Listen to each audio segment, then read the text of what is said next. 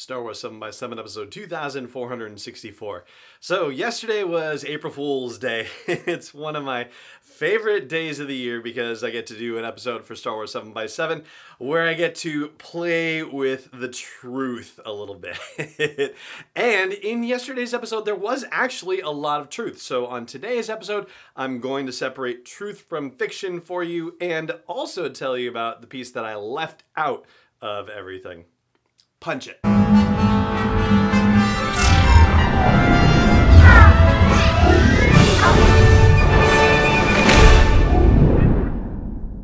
Hey Rebel Rouser, I'm Allen Voivod, and this is Star Wars 7 by 7 your daily dose of Star Wars joy.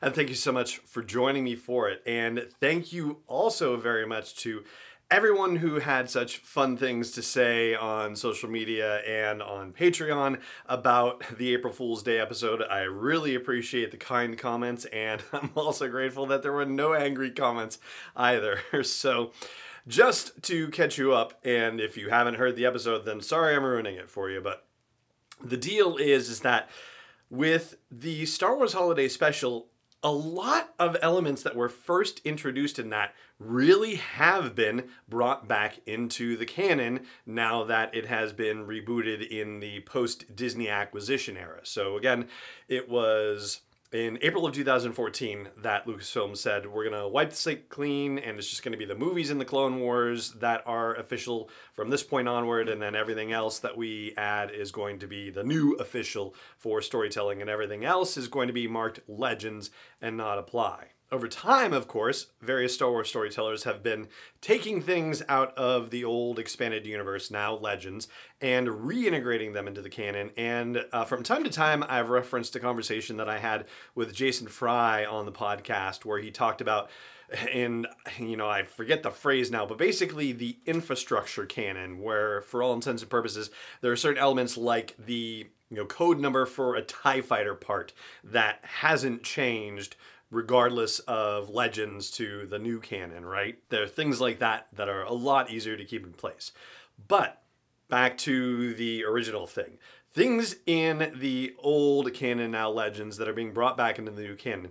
The Amban rifle that the Mandalorian uses in The Mandalorian is actually a thing that was first introduced in the Star Wars Holiday Special, right? Also introduced for the first time in the holiday special was Chewie's family, Itchy and Malla and Lumpy. And yes, all three of them were introduced in those particular stories that I mentioned. Uh, Malla in the adaptation of A New Hope and Lumpy in Chuck Wendig's Aftermath's End. Alexandra Bracken, by the way, did the adaptation for A New Hope. And um, the screenplay for Solo a Star Wars story where Chewie says, I'm Chewbacca, son of Attichitcuk. Again, sorry about the pronunciation. so, yes, elements of Star Wars storytelling that were first introduced in the holiday special have been brought into the new canon. That is absolutely true and legitimate. And so when the announcement came that Disney Plus was going to be adding the story of the faithful Wookiee to its catalog, that is, of course, the cartoon that appears in the Star Wars Holiday Special, I thought, okay, this is where I'm going for April Fool's Day. What else are they going to potentially work into the canon? And so as I thought about this, I thought, okay, well, you know, this could kind of get complicated. How can I make this as simple as possible to do?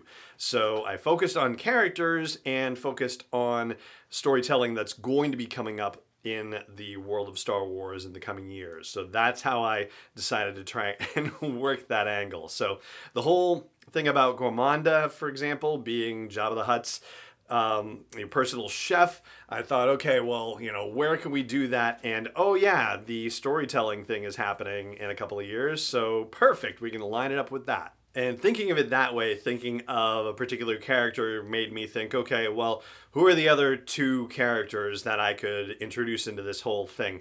And, you know, it was really, yes, Harvey Korman, of course, plays multiple characters, but I thought, okay, one Harvey Korman is enough. So then let's do the Art Carney, let's do the Bea Arthur situation.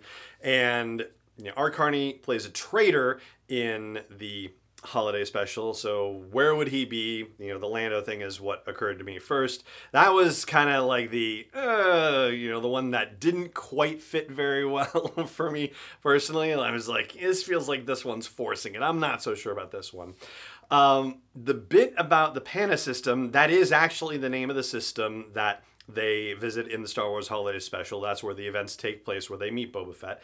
And the Panna system is, in fact, according to the Essential Atlas by Jason Fry and Daniel Wallace, the Panna system is, in fact, in the Tion cluster, and the Tion cluster has ties to Darth Revan's Sith Empire. That is stuff that's in Legends. And so it occurred to me, well, where does Sith stuff tie into future storytelling. Aha, the Acolyte. So that's how that one came about.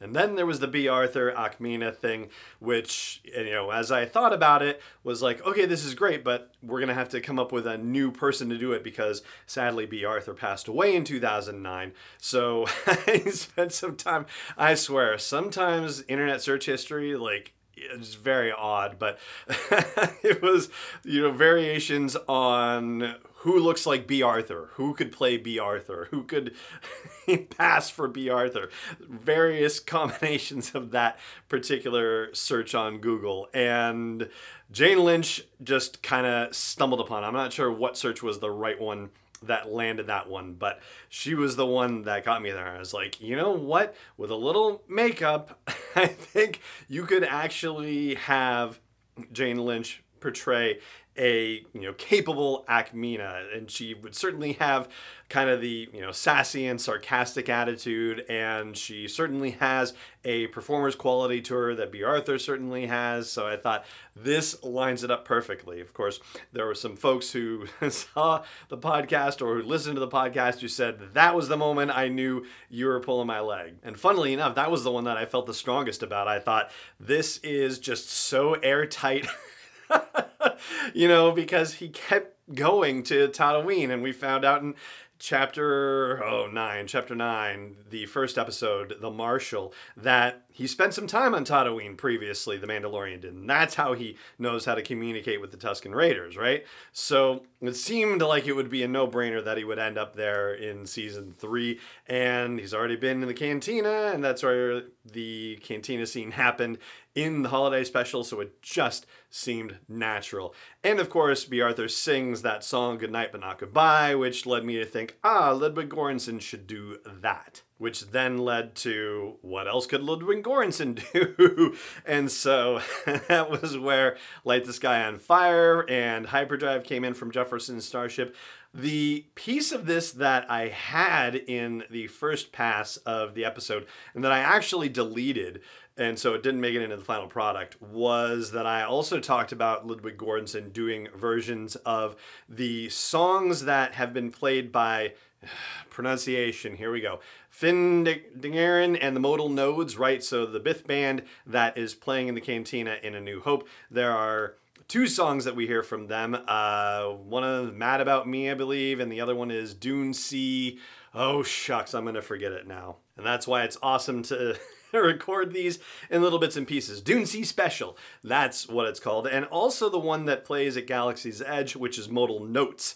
And I had a whole thing about, oh yeah, it's going to be an entire album of in-universe Star Wars music as interpreted by Ludwig Göransson. But I was like, okay, that's just kind of going a little too far. So I stopped with the uh, with the Light Sky on Fire and Hyperdrive bit. Oh, and it's also true that the Life Day Treasury that's coming out later this year, written by George Mann and Cavan Scott with art by Grant Griffin, that is going to do Life Day stuff. And Cavan Scott has said in an interview that they will be on Kashyyyk for one of those things. And one of the pieces of art created by Grant Griffin is of Wookiees in red robes, and it looks just like the scene in the holiday special. So that is also an accurate actual thing. So I think probably the best way to draw a defining line for what's real and what's not real in yesterday's April Fool's Day episode is 2021 and 2022, basically. So if I'm talking about something that was in 2022 or beyond, fake April Fool's stuff and stuff that I talked about in 2021 or earlier, that's all actual real deal stuff. So that's the scoop with the April Fool's Day episode yesterday. I hope you got a good laugh out of it. I hope you enjoyed it. I certainly enjoyed making it for you, so fingers crossed that it was a good one for you. And that right there is going to do it for this episode of the show. It just remains for me to say thank you so much for joining me for it, as always, and may the force be with you, wherever in the world you may be. 7x7 is not endorsed or sponsored yet by Lucasfilm Limited, Disney, or 20th Century Fox, and is intended for entertainment and information purposes only. Star Wars, the Star Wars logo, all names and pictures of Star Wars characters, vehicles, and any other Star Wars related items are registered trademarks and or copyrights of Lucasfilm Limited, or their respective trademark and copyright holders. May the force be with them. All original content is copyright 2021 by Star Wars 7x7. We hope you love it.